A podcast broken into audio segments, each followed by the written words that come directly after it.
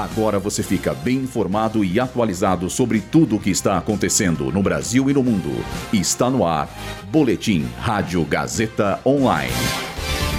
Brasil bate recorde e registra mais de mil desastres ambientais em 2023. Saiba o funcionamento de bancos em São Paulo no aniversário da cidade.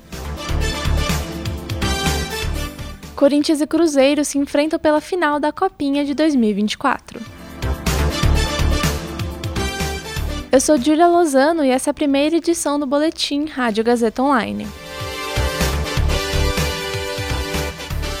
Um levantamento feito pelo Centro Nacional de Monitoramento e Alertas de Desastres Naturais indicou que em 2023 o Brasil registrou 1.661 ocorrências de desastres ambientais. A média foi de três ocorrências por dia, e esse resultado é o maior desde dezembro de 2011, quando o órgão se tornou efetivamente operacional.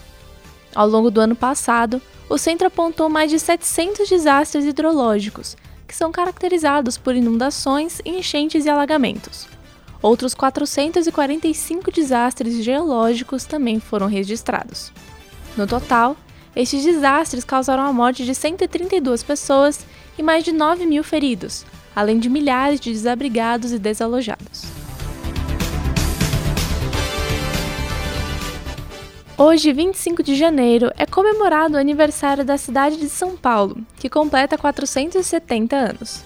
A data é considerada feriado municipal e, portanto, alguns serviços terão um funcionamento diferente. As agências bancárias, por exemplo, não estão abertas hoje. Como alternativa, a Federação Brasileira de Bancos recomenda que os clientes utilizem canais digitais oferecidos pelos bancos para a realização de pagamentos e outras operações.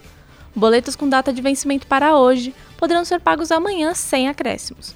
Por outro lado, a Bolsa Brasileira com sede em São Paulo, a B3, seguirá com o pregão regular, já que as negociações são paralisadas somente em feriados nacionais.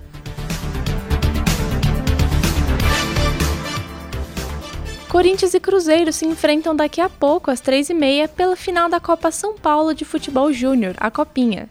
Inicialmente, a disputa iria ser realizada no Pacaembu, mas o estádio passa por reformas estruturais e, por questões de segurança, não está apto para uso. Assim, a final acontecerá na Neoquímica Arena, casa do Corinthians. Com a mudança, o Corinthians disputa o segundo jogo consecutivo em casa, depois do triunfo por 3 a 0 sobre Novo Horizontino, que o classificou para a grande final. Já a equipe mineira, que tem a melhor campanha do campeonato até aqui, garantiu a vaga com uma vitória por 1 a 0 sobre o Flamengo. Maior campeão da Copinha com 10 títulos, o Alvinegro Paulista busca um troféu que não vem desde 2017. Já o Cruzeiro tenta vencer a sua segunda edição da competição, que foi conquistada pela primeira vez em 2007. Esse boletim contou com o roteiro de Julia Lozano, Gabriel Borgonov e Heloísa Rocha. Suporte técnico de Agnoel Santiago. Supervisão técnica de Roberto Vilela. Supervisão pedagógica de Rogério Furlan. Direção da Faculdade Casper Libero, Marco Vale. Boletim Rádio Gazeta Online. Rádio Gazeta Online. Você conectado.